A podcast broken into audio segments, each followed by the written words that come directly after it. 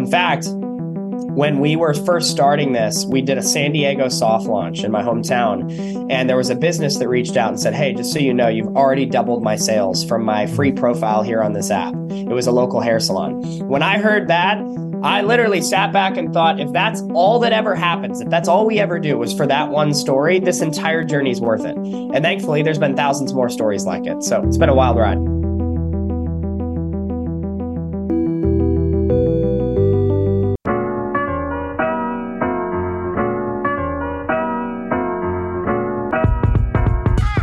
Episode 96, I bring in Michael Seifert of Public Square. Bright, young guy who's built this company called Public Square, where the thinking men and women are on the same page. They got the conservative values, family traditions, and all these businesses have come together. There's over 55,000 companies and businesses that are on this app, Public Square, Public SQ and over a million subscribers. So if you're looking for something, you're going to go to Public Square, you're going to search it or hit nearby, and you're able to support these businesses that have the same mindset as you. It's brilliant. Soon they're going to turn it into a shopping cart where you can shop right onto the website and essentially like an Amazon. But for now, it's not supporting the big guy, it's supporting the small guy, the family business, the mom and pops. This is how we turn things around in our country. And we're going to get into that. We start the episode by him fleeing California like the majority have, the monster exodus in this state. And he's uh, taken his business and his flagship, if you will, is now in Florida. Let's get into it. Episode 96, Michael Seifert of Public Square. Here we go. Michael. Hey, man, how are you? Good. Thanks Good. for coming, man. Thanks for the invite. Dude, Great come on. you. So you left uh, Florida, huh? You just couldn't do California anymore.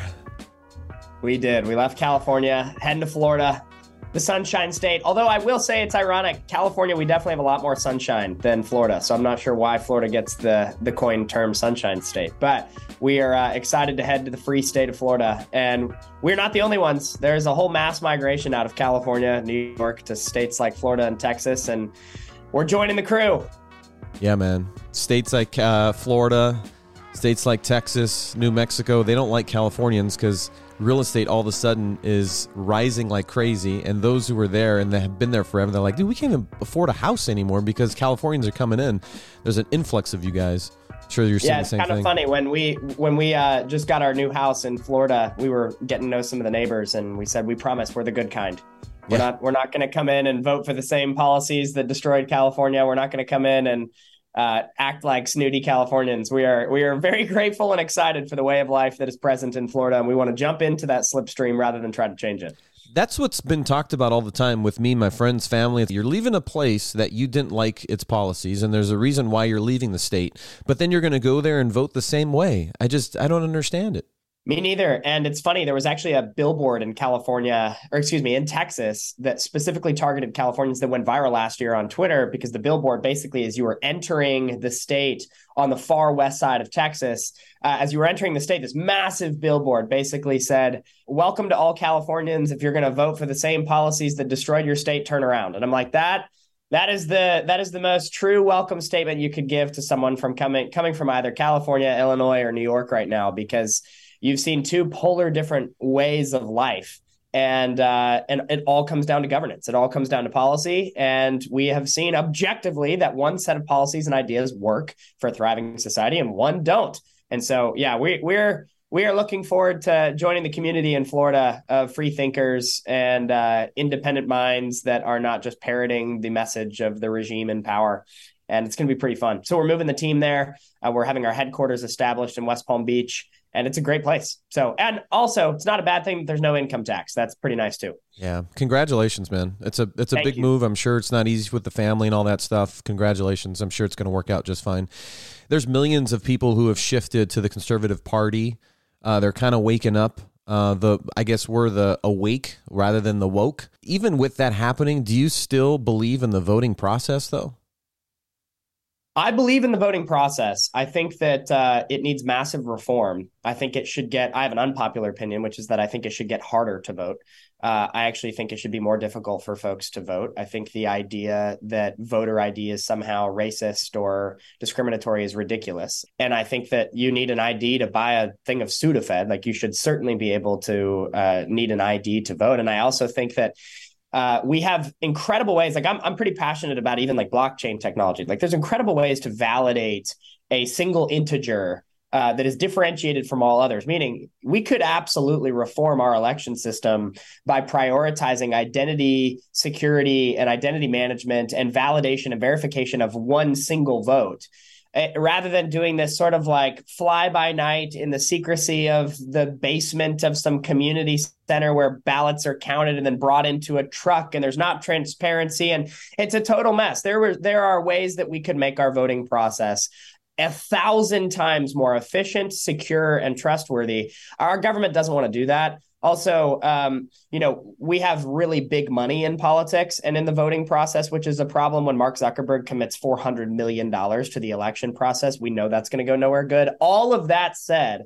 I still believe in the civic responsibility of a citizen, especially one that knows the truth and knows all the things that we just said. The only way we're ever going to fix that process is by chipping away at it and we have to chip away at it by exercising our civic responsibility to vote. I do believe that full heartedly. I have some friends and community members that believe what the heck's the point anymore. Mm-hmm. But I'm not in that camp. I actually think, especially on the local level, elections are so incredibly important. And it's generally the races, and I'll finish with this, that are most overlooked that are actually the most consequential for your community. So, for example, I have a friend recently who said, Hey, I'm running for the water board.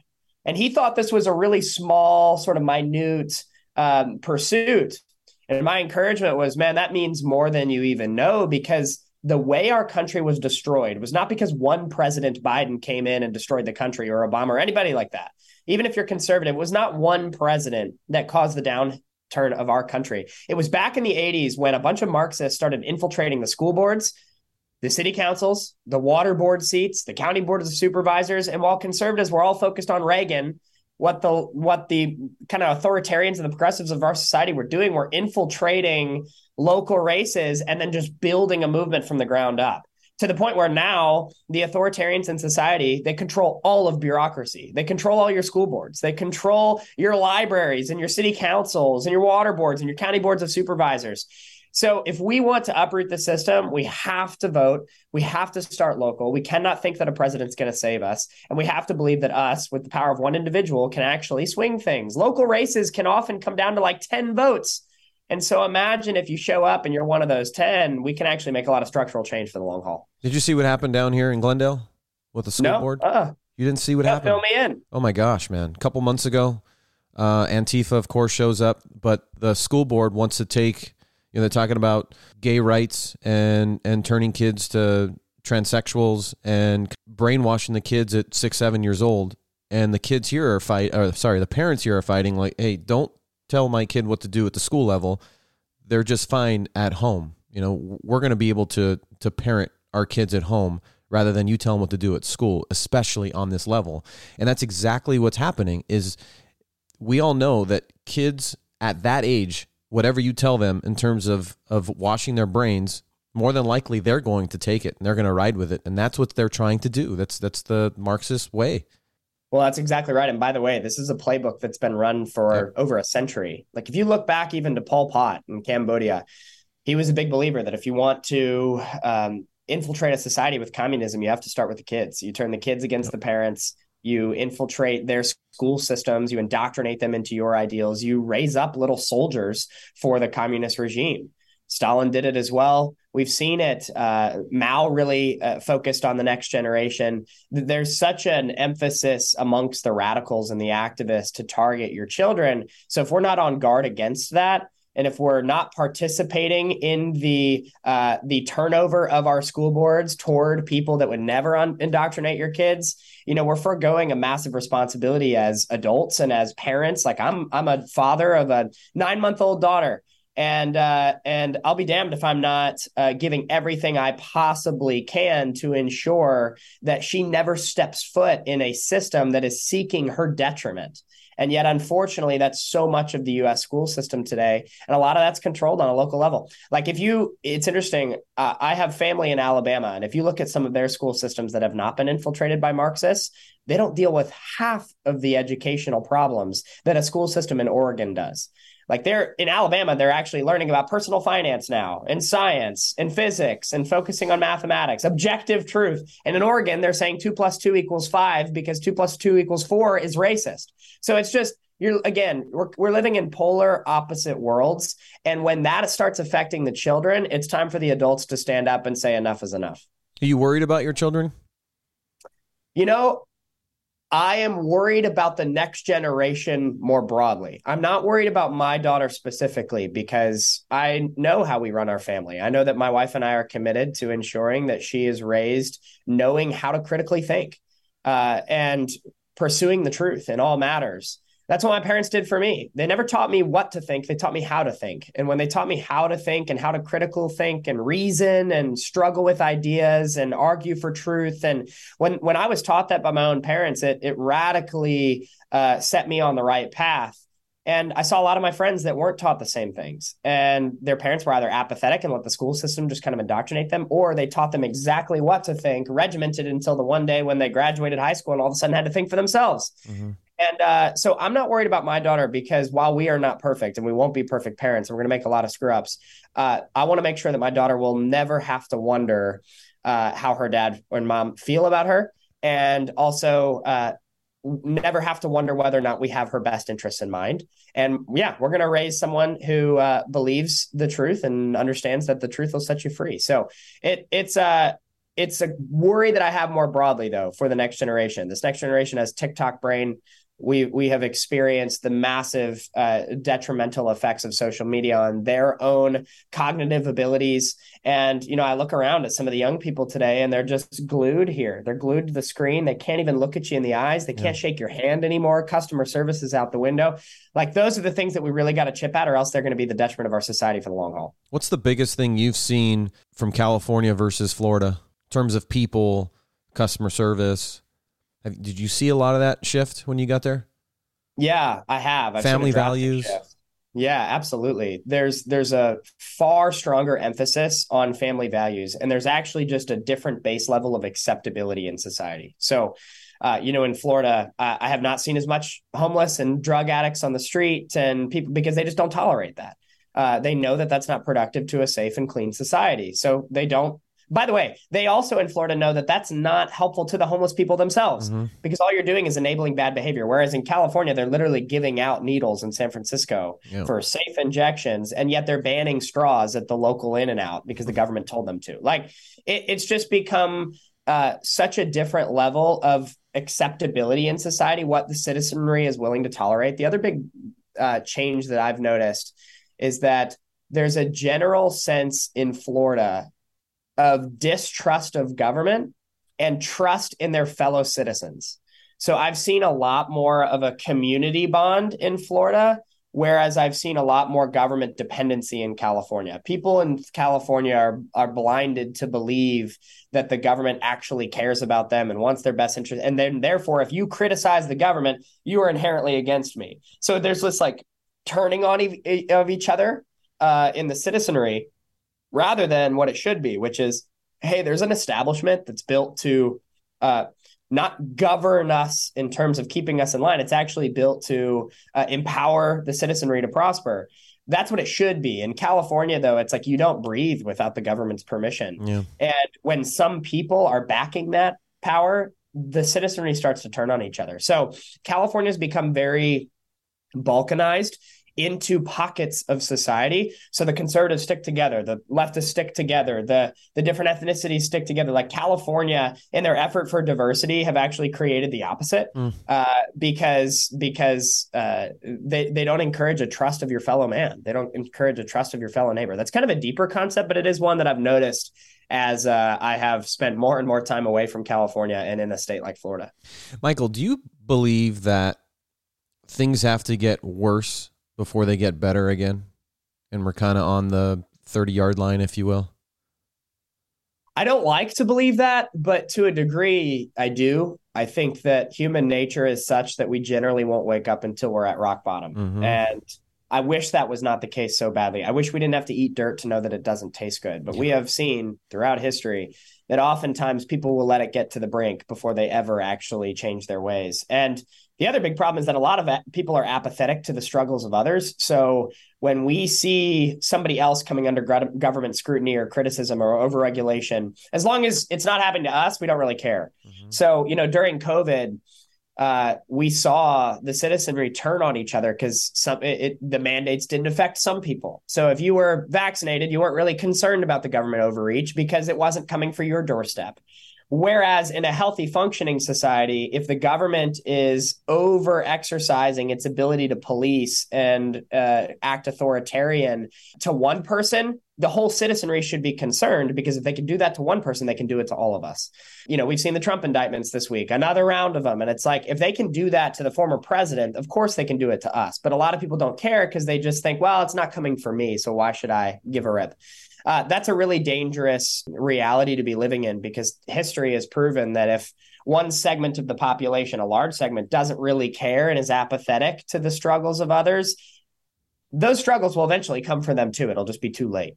And so, uh, yeah, I wish we didn't have to hit rock bottom, but I think in states like California, it's very evident that that's their determination.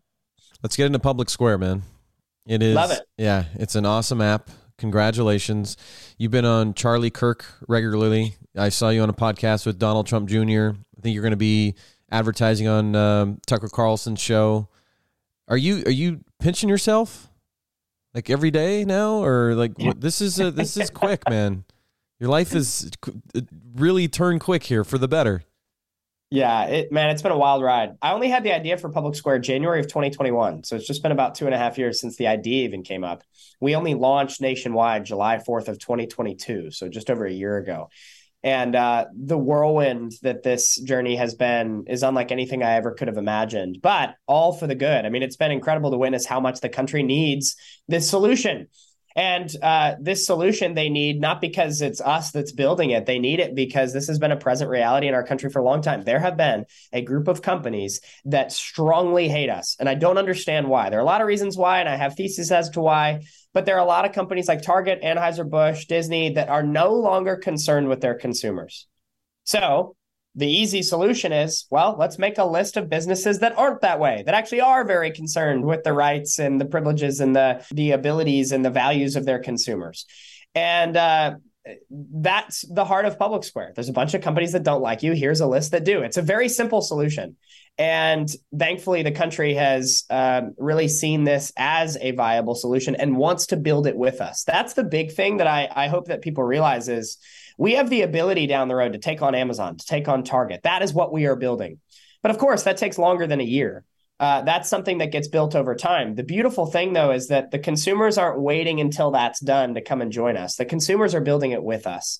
We hit a million member accounts on the platform faster than Twitter, Airbnb, and Spotify. And it happened because people are lining up and saying, I want to join this movement to shop my values. I want to spend money with companies that do not hate me. I want to spend my money with companies that love the country, the Constitution, and the values that it protects. And I am going to make sure that I'm swaying my purchasing power in the direction of my values even though it doesn't have e-commerce yet and it's not full Amazon arriving on your door by drone and all this stuff, you have people that are so badly wanting a solution that they're literally helping us build it. And that to me is the honor of a lifetime. And when we see businesses prospering that deserve our dollars, small businesses that are family owned and operated that love this country, there's no more rewarding reality of this journey. In fact, when we were first starting this, we did a San Diego soft launch in my hometown. And there was a business that reached out and said, Hey, just so you know, you've already doubled my sales from my mm. free profile here on this app. It was a local hair salon. When I heard that, I literally sat back and thought, if that's all that ever happens, if that's all we ever do was for that one story, this entire journey is worth it. And thankfully, there's been thousands more stories like it. So it's been a wild ride. Take us through the app. You you described the app obviously better than I. Take take us through it to those who haven't learned about the app yet. Yeah, so if you head to publicsq.com, you'll see kind of a full overview and you'll also see links to the app stores. So whether you're on iOS or Android, you can download the app onto your phone from the App Store or Google Play. And it's free to sign up. So if you're a consumer, you can sign up on the apps or at publicsq.com. You create an account, takes only about 30 seconds. And you're then dropped into an experience where you're exposed to well over 55,000 different small businesses of all different industries that would love to serve you. There's a featured page where you can see some of our promoted partners or most recently added businesses or ones that are offering discounts and deals.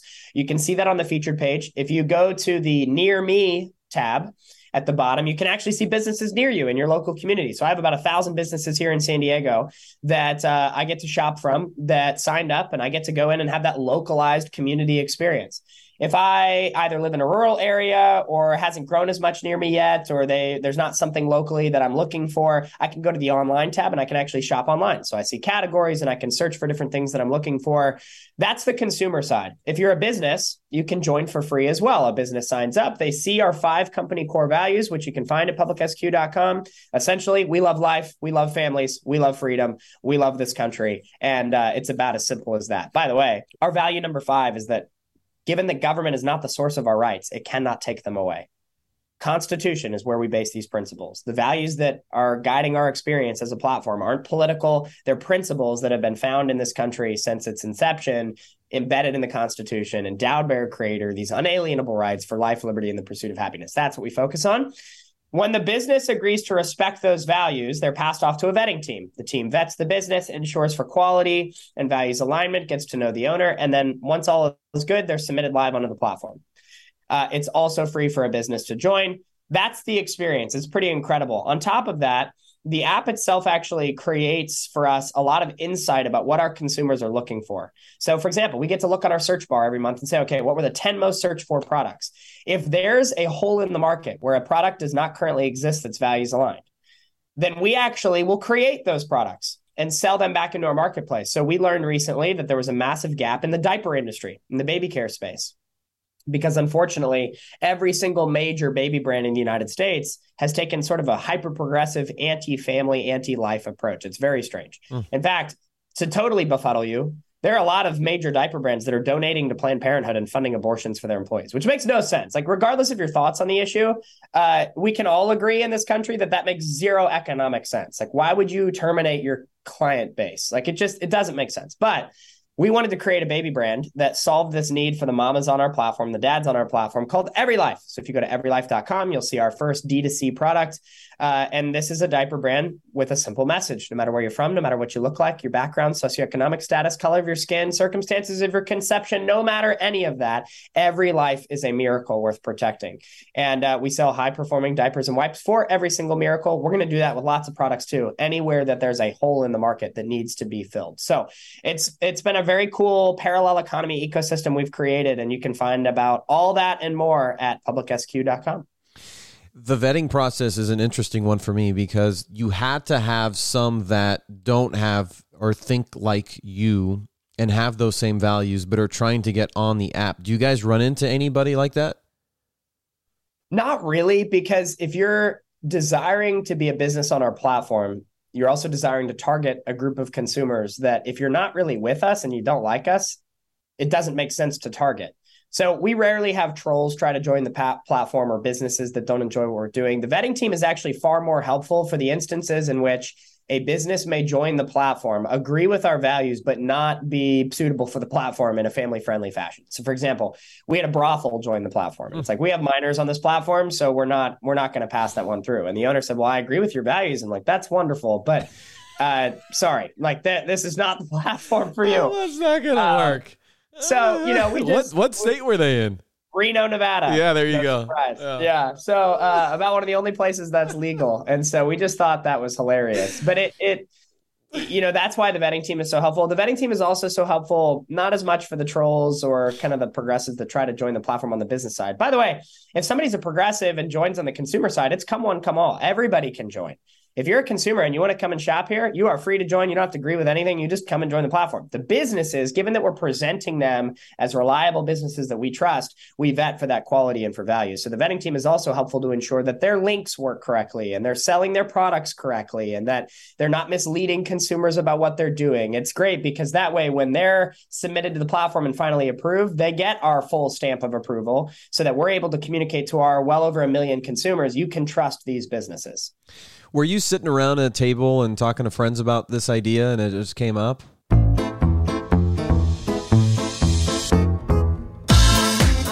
Hey there, guys, it's Mike. You know, as I've delved deeper into how big institutional brands support world economic health agendas and push these woke ideologies, it's become glaringly obvious that our everyday purchases matter more than you think.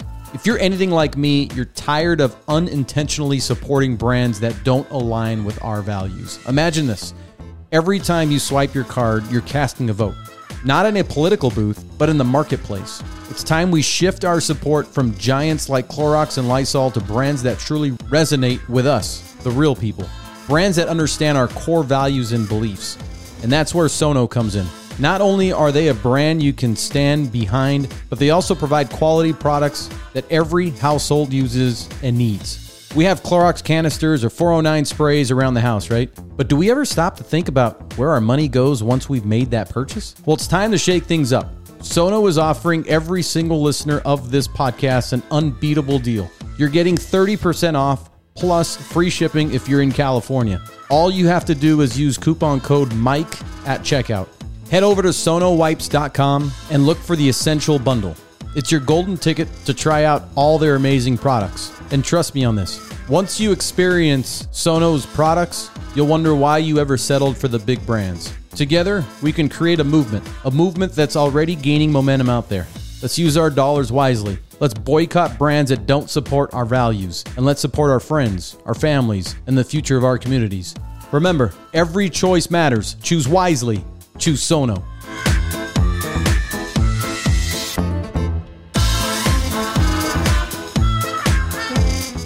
I was actually sitting with my wife in Key West, Florida. We were on a little vacation enjoying the free state during the heart of the COVID season. And uh, we were sitting at dinner one night and just had this realization. We actually had a list on a piece of paper of a lot of businesses in our local community that we knew we could trust because we knew the owner, we knew the values they espoused, and ultimately we knew that they aligned with ours. And we had this sort of aha moment of people really need to feel connected. They feel alone, they feel isolated, but we're not alone. I know we're not alone. There are millions of us out there. And given that commerce is such a powerful driver of change in society, what if we actually equipped this group of people that feel alone with the ability to connect with businesses that would help them feel not alone? And they could actually move their dollars toward those businesses so that they could have this really cool transaction built upon trust.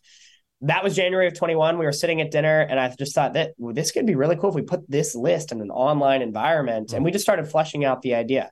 I told some friends about it. And before we knew it, we really recognized that this thing has legs. If we can put this in flight and have our consumers build it with us, this could be that parallel economy solution we've all been hungering for.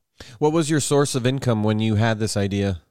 I was a marketing director at a private equity group here in San Diego, California. Has about 40 companies in its portfolio, and I led the marketing efforts for uh, the corporate entity that housed those 40 different uh, portfolio companies.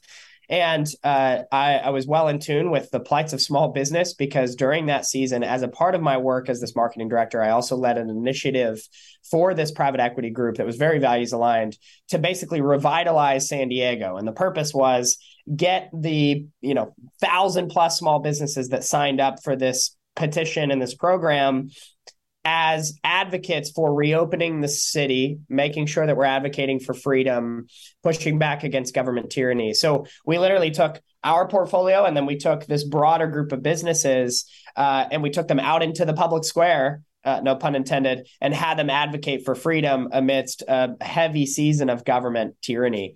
And uh, then that helped inform Public Square as well, because I'm like, okay, well, we already have a base of businesses that I know are values aligned that could do this with us. And uh, we just kept progressing it from there. So I was a marketing director. What was neat is that I actually, when I had this idea, I came to my boss at the time, who was a dear mentor of mine and a great family friend. And I just said, Hey, this is what I want to do. And, and I really think this has legs and I don't want to leave your firm. You guys are phenomenal and you've, you've helped build my career. I can't thank you enough for this and I want to keep serving you, but I really feel like I got to go after this. And uh, he, in his grace and kindness and empowering wisdom, basically said, Michael, you're onto something. Hmm. Uh, I think you should do it. And not only uh, will I bless you as you go, but I'll also be one of your first investors. And sure enough, he was. So hmm. Uh, it was a very serendipitous journey how all this came about. Are you still looking for investors? Uh, we're a publicly traded company now. So we went public on the New York Stock Exchange about two weeks ago. PSQH is the ticker. Public Square Holdings, PSQ Holdings. Uh, and yeah, we're on the NYSE. And so anybody can uh, invest now if they would choose to. Obviously, I'm not a financial advisor. You got to talk to your financial advisor or broker if you think it's a valuable investment. But what I can tell you is that, you know, we are building this parallel economy we've all hungered for. And just like we built it with the consumers, I also wanted to be a company that's owned by the consumers. I wanted to be a company that's by the people, for the people, and ultimately owned by we the people, which is why we took this public. And uh, we did so with a few provisions in our deal that had me keeping majority control of the company with a special class of voting shares so that we can't be hijacked by, you know, some progressive activist investors that are trying to thwart the mission of the company. So we're really in a great spot. And uh, we're excited for the road ahead with an amazing group of investors that uh, obviously see something in where we're going. There's got to be a lot of those who are against what you're doing because they don't believe in any of this stuff. Have you gotten death threats from people and tell you know a lot of people threatening you to close the business down, etc.? More than I can count. Wow. Yeah, most of them are humorous uh, you know, they're all bark and no bite. And yeah. so I my DMs are flooded every day with people that hate me and hate what we're doing, but they don't know me and they really don't know what we're doing either. They're they're just parrots of a regime that is taught to hate us without actually taking the time to understand what we're fighting for. I mean, look at our diaper company. Again, do you disagree that every life is a miracle? Like how are you gonna how are you gonna stand against this? The message is pretty simple. Do you disagree that a business should love the country and should operate in a way that's focused on meritocracy and excellence? Like if that's if that's your line that you disagree with us on like i'm really proud to stand where we're standing I, I think that history is going to look fondly upon what we're doing here. Uh, I really believe that we're going to be on the right side of history when people wake up generations from now and realize all that's happened in this very pivotal season. And so, yeah, we kind of welcome the hate. It happens, uh, but thankfully, you know, we we really feel like we've been protected. We, we feel like we've got God on our side and a, a great team of security uh, professionals that are keeping us protected. And so, onward and upward, we we don't worry about that stuff too much. Hey, tell me about that IPO uh, feeling. What what was well, that like? Yeah, and and weren't, we there, weren't the there USA chants when they were ringing yeah. the bell? Yeah. Man. Yeah. When we rang the bell, uh, it was pretty wild because the the vice chair of the floor was up there with us on the podium. When you're sitting on the um, on stock exchange floor, uh, you're looking up at the podium where the podium bell actually is, and you you think it's kind of big. The podium's actually tiny. So when you're up there, we're like crammed in like sardines. And uh, it was a very cool moment because we're all tight together. We're really excited. There's a 30 second countdown, and the vice chair turned to me and he said, Hey, after you ring the bell, y'all should start chanting USA. I think mm. people would really get a kick out of that. So we ring the bell and we start chanting USA. And sure enough, the whole room breaks out with us. And it was so loud that Jim Cramer with CNBC had to literally throw down his pen. He was all frustrated. His co host closed his ears like this and tried to keep talking. I mean, it was hilarious. Jim Cramer hated the USA chant. I'm like, dude, if you hate the USA chant, what does that say about you? But it was, dude, it was amazing. The, the, the, the uh, traders on the floor joined in with us uh, it was it was a pretty phenomenal moment that I will never forget. And in fact, when we got down onto the floor, the vice chair came back up to us and said two things. Just so you know, first off, uh, everyone in this room agrees with you. You have like a 99.9% approval rating in this room. People wow. are really with you. They just haven't felt like they've had a voice. Wow. Second thing is we haven't done a USA chant like that since 9/11. Mm. So that was a really unifying moment for the this floor and um, it was very cool to see that sense of patriotism. And it wasn't because of us. It was just because there was a lot of pent-up desire to support our country and the values that have made it special. And so uh, that was a very very special morning on the stock exchange floor. Yeah, that's incredible. Without COVID and without all this hoopla that's going on, all the negativity in our country, you would have never thought about opening this business, right? I never would have thought about it. Uh, well, let me let me rephrase that. I might have thought about it, but I wouldn't have felt the same sort of urgency to do it. Mm. For the last 10 years, we've witnessed companies turning against us as a country. Uh, we've witnessed the targets and the Disneys of the world doing these perverse actions far before just the last year it's just everyone's kind of reached a boiling point and we've realized it stronger than ever the last year. And so, uh, you know, I, I, remember five years ago when Bank of America started canceling conservatives and closing their bank accounts. I remember when PayPal threatened to fine for disinformation. I remember when local coffee shops in my town of San Diego wouldn't serve police officers. Like I, I remember all of this that built and built and built upon each other. You know, ESG and DEI, these philosophies have dominated the economic ecosystem for more than a decade. And yet, nothing felt as urgent as it did the last two years. It's like our country's been building to this cliff that's been gradual and now it's sudden. And so uh, while I might have thought about it, I, felt the same level of urgency had COVID and all this stuff not happened. Hey, what do you tell the um, conservatives who want to get on the app but are scared to get on the app because they don't want to lose business from those who don't believe in their values? I would say that that was a valid concern in the early days when there weren't that many businesses. We would hear from businesses. We literally got we uh, gathered new businesses to the platform by going and knocking on their door. We'd ask to speak to the owner. We'd show them our value statement, we'd ask if they agree with these things. And if they did, we'd ask them to join this platform. And we got a lot of no's in the early days because people were like, "Wait, I don't know." I don't know. I don't know that I want to. I totally agree, and I love this, and I want to reach those consumers you're talking about, but I don't. I don't know that uh, I'm I'm going to face a lot of heat from the other side, and I, I don't know. I just don't know about any of this. We never really get that feedback anymore. Hmm. When we launched in San Diego with a soft launch, we had 150 businesses and a thousand consumers on the platform. Now, today, we have hundreds of businesses sign up every day, and we don't even know where they're coming from. They're hearing us on podcasts like this. They're seeing us on the news. They're hearing about it from their friends that are also business owners. There's been such incredible strength in numbers and so many amazing testimonies of businesses succeeding through this platform that we really don't get the hesitancy anymore. So, my encouragement to folks would be recognize that there is such an army that's been created here. There's a strength in numbers, there's a positive community that's been developed that is far more known for what we're for rather than what we're against, meaning, we are not satisfied with just boycotts. We actually want to create a new economic system that prioritizes the values that have built the most prosperous nation the world's ever seen.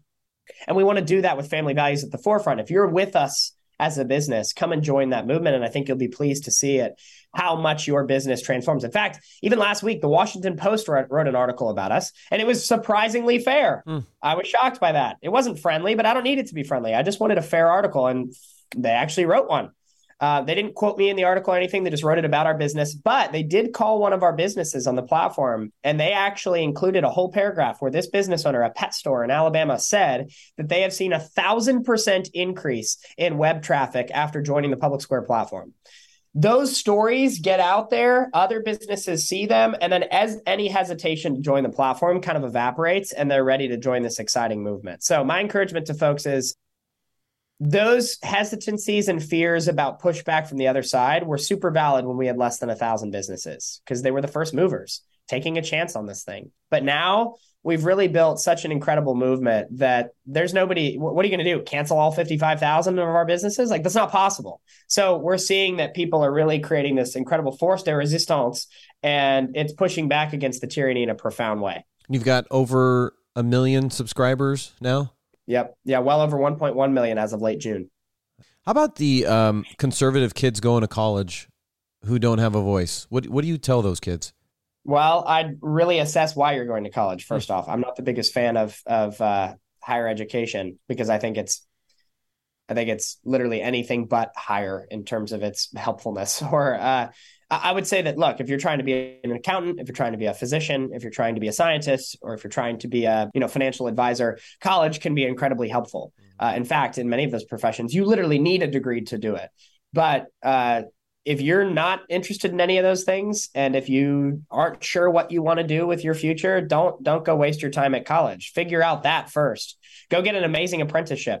I went and worked full time, basically right out of uh, uh, high school. I did college online in the evenings through Liberty University. I got my bachelor's degree, but I did it at nights. And I got to literally go work full time and I got to build my career and I got to learn from really wise people. And I got more insight in a month of doing that than I ever would have in four years of uh, education, sitting in a college campus, et cetera. And people say, well, I want it for the experience, but it's like, is the experience really worth $200,000? And, uh, mm-hmm. and, you know, forcing uh, indoctrination down your throat every day from professors that hate our country? Like i don't know. So my encouragement first off is really assess why you're going to college because i've had the time of my life in my 20s and i didn't step foot on a on a four year campus education type uh, environment. I tried that for like a year and was like this isn't working. So my encouragement number one is that. Number two is if you are called to college if that is what you want to do for your future profession and your career goals i would say immediately find two or three people that are with you. You're not alone on your college campus. So find two or three people that agree with your values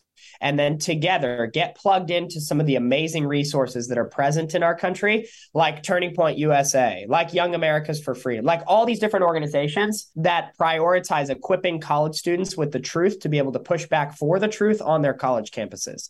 You cannot do this alone. Don't think that you're just going to be able to jump into the slipstream of college, do what everyone else is doing, and still make it out of the four years with your values. That will not happen. You need community. You need people that are locked in arms with you. And you need to make sure that you're there for a clear purpose and you know your why for why you're doing college in the first place.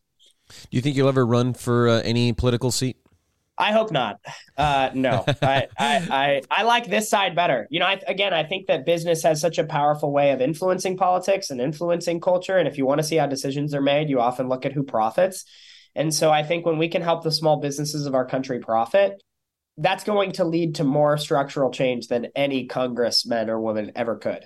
I think that, you know, for me, I'm really focusing on building Public Square into this alternate ecosystem that completely overwhelms the economic system. And uh, if I can do that, that's already going to be a big enough of a mountain to conquer. And so uh, I'll focus on anything else later. But that's that's the priority for as long as I can see into the future. You mentioned earlier you want to take on Amazon, you want to take on the targets. How do you do that? Hiring phenomenal people. That's the first thing. You know, we really try to focus on hiring career professionals that have had incredible uh, industry experience in the areas that we would need in order to take on Target or Amazon. So, for example, you know, we've hired very seasoned executives from Target and Yelp mm. and Google and Amazon who have just said, guys, I can't do this anymore. Like the the the work environment that they've been burdened with has become so woke and progressive and nonsensical that they they're not even able to innovate anymore. So when they're able to come to our company and feel like that they can really run here as racehorses that they were designed to be, it's it's a whole different experience. It's incredibly fulfilling and rewarding. And so the number one thing is we need the right type of people to build that. And then the second thing is we have to get really intentional about what our needs are to our consumers and the process that we build with has to be incredibly transparent. So we're very honest with people about where we're at today and where we want to go. We're launching e-commerce this fall. So one shopping cart, multiple vendors, uh, you know, that checkout experience that's seamless. We're continuing to develop the elements of this platform that allow us to compete with the Amazons and the Targets of the world, but that doesn't happen without our consumers building it with us. So if they don't have vision for where we're going, that's a failure on my part to not cast that vision. Because if we want to create that target Amazon behemoth, we need not only incredible employees, incredible consumers, incredible businesses that want to build it with us, but we need them all to actually see the possibilities of what this can be if they do. And uh, I'm really grateful that clearly, for a large chunk of the population, they see what we're trying to create and they want to create it with us. And Amazon has hundreds of companies within Am- Amazon. Is that kind of what your mindset and thinking is with that diaper company? That's exactly right. There is uh, there is an important distinction I want to make, which is that Amazon actually started competing with their own vendors, with their own companies. So they would basically gather all the data about the household cleaning products on the platform and then they would use that data to create their own undercut their competitors on the margins and then push their brand forward that's a really bad track record to be developing with your businesses because it instills a lot of fear. It instills this sort of like hostage situation of like, well, I got to give Amazon 30% of my revenue and they're probably just going to compete with me at some point. So, like, I'm giving them this data because I have to to succeed, but they're just going to use it to kind of push me into a corner. It's just a total mess.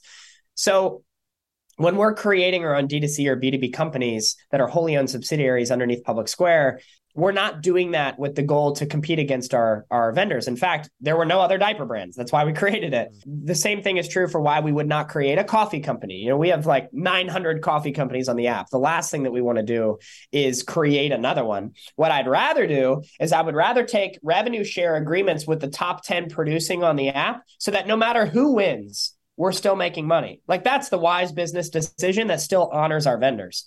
And uh, that's that's going to be a key differentiation. The other big differentiation between us and an Amazon as we move forward into the future is that we will never depart from the local emphasis.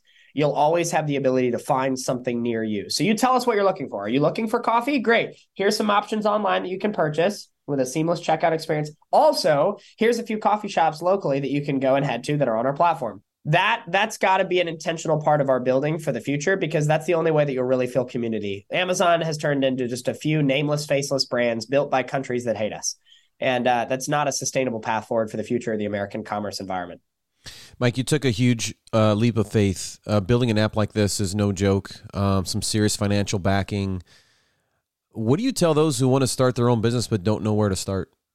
The vast majority of startups that fail fail because they never start. They have an incredible idea, they kick the tires on it, they maybe even get a little seed funding and then they just they see too many obstacles and they back out. Uh, I would tell folks that if you have an idea that you're passionate about and you can't see yourself doing anything else, you have to just commit to making it successful at all costs, even when it doesn't look like there's any path forward. I mean, we literally had multiple days throughout this journey where there was no clear path. I didn't see a path forward. Very little money in our bank account, no idea how to progress. Uh, there were no open doors. It just looked like all was going to fail. And uh, it almost felt like it, you know, I'm a person of faith. So I, I have this, I have this interaction with God when we have no money in the bank account. And I just feel like I'm almost being tested of like, are you going to give up? Like I, I brought you this far. Are you to, are you going to give up and cave because you don't see a path forward? Or are you going to trust that the pieces are going to come together as long as I keep persevering? And sure enough, Preston believed that there would just have to be some option. And, uh, there was, and I just didn't see it. But I was so close to caving. And as I talk to a lot of people that have unfortunately had their startups fail, that was often the reason. They hit a breaking point where it's like they just didn't see a path forward. And instead of pushing on for another day, they just kind of threw in the towel and went back to what they were doing. The other thing I'd say is that it's all about commit uh, you, you got to send it. You got to fully commit to what you're doing. I see a lot of people that try to start startups, but they still have their other job and they've got the security and they've got the comfort. Public Square was only going to work if I just completely quit my other job. I had to just completely trust. I got alignment with my wife. We got out to a dinner and just said, if we're going to do this, it's going to mean sacrifice for a while. And it's going to mean that we just have to go all in. And thankfully, my spouse was fully aligned with that. Yeah. Uh, and I understand that not everybody's in that position. So uh, that that's a tough thing, you, but you got to have your family on board.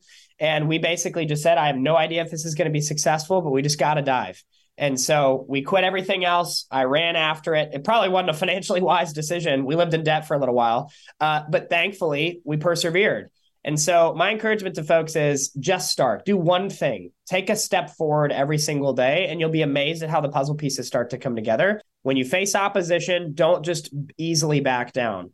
Recognize that even if it looks like every door is closed, there may be a chance you just haven't looked hard enough. And then, three, you have to commit. It's it's like cliff jumping. You know, if you kind of skittishly approach the edge and you're not really committed to just jumping, hmm. it's actually a pretty dangerous endeavor if you're going to jump off the cliff, you just need to send it. And uh, I think that that's that's been the most instrumental element in our success is we've just got a team that's willing to sacrifice and send it and trust that there's going to be uh, there that there's going to be a soft landing when we jump. And uh, thankfully, time and time again, that's proven to be true. Who were your first couple hires?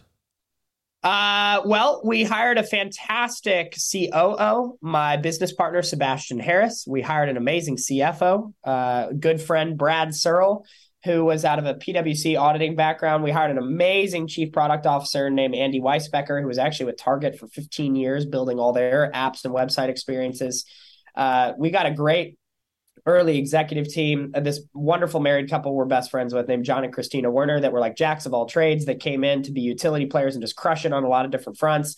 Uh, we had a great early team. It was rooted in relationship. Some people get hesitant about building businesses with friends, but given how much we were going to have to sacrifice together, having that immediately established trust was really important to us. So uh, I would recommend it time and time again. If you have a lot of mountains to conquer, it's best to do it with people that you already have a relational kind of floor with. So you understand each other, you understand conflict, you know you can be honest with each other. That was really present in our early team, and I'm grateful for it. And those guys are all in with you? Oh yeah, nice. all in, all in. Yeah, we've got amazing men and women on this team that are crushing it every day, committed to this mission. They're as passionate, in fact, more passionate about the return on impact than they are any financial opportunities with this company. And that to me is really special. In fact, nearly all of our executive team, actually all of our executive team, and nearly all our employees more broadly took a pay cut to come and join us. For some folks that looked like a 70 80% pay cut because we're a startup. Like we just can't we can't pay what target or amazon or some of these other entities could and yet they chose to join us anyways. Our chief product officer has six kids seventh on the way and his wow. his his words to me were I, I, just i have to do this for the future of my children. Like i i, I gotta take this pay i gotta run after this even despite the sacrifices because I, I i don't know how we're going to change the future otherwise. And uh, when you have those type of people that are running this operation i have so much trust in our team you're right. You can't build stuff on your own. You gotta hire. You gotta hire right because that's how you build. So you're uh, you got the right mindset there, Mike. Michael, I got everything in, man. Is there anything else you want to talk about or, or finish finish this episode with? Man, this was good. I, I really enjoyed this conversation and uh, appreciate all the viewers and listeners. I am uh, excited for y'all to join the community at publicsq.com. If you're passionate about shopping your values and you don't want to spend money with companies that hate our country, then we're a great place to go. Uh, and we hope that you'll build this marketplace alternative with us. It's a pretty powerful ecosystem that's getting built day in, day out by a million plus consumers that are passionate about this mission and well over 55,000 businesses that are small and medium sized that want to make sure that we have a better future for the next generation. So I appreciate the opportunity to speak about this with you and lots of other cool topics. I mean, this was a great conversation. So uh, appreciate it, man. And looking forward to uh, staying connected down the road. Great guy, bright guy, smart guy Great episode. So much fun talking to him. Love the fact that he's hired folks from monster companies like Target and Walmart who are just kind of sick and tired of what's happening there. They go to Michael, trust him, believe in him. It's going to get built. And as we build, you will build. I mean, the guy had, one of them had eight kids. Um, that can't be easy, uh, especially financially. But sick and tired of it. I mean that that is amazing because hiring people nowadays, the number one priority is how much am I going to get paid? And typically, when that's the conversation and when that's the priority, you probably have the wrong employee. But check out Public Square. That's Public SQ on Android, Apple, on all the app stores. It's a great functional app. And remember to support the family owned business, Sono. I use their wipes everywhere. We've got the all in one spray at home. SonoWipes.com. Look for the essential bundle. Promo code is Mike, 30% off and free shipping if you're in California. How about that? Something good in California. That's a positive, huh? You're living in California, we've got something for you. Usually doesn't work like that. I am Mike Gabriel. This is Miked Up Pod. Thank you for making me a part of your day. Until next time, folks, no wasted days. Let's go.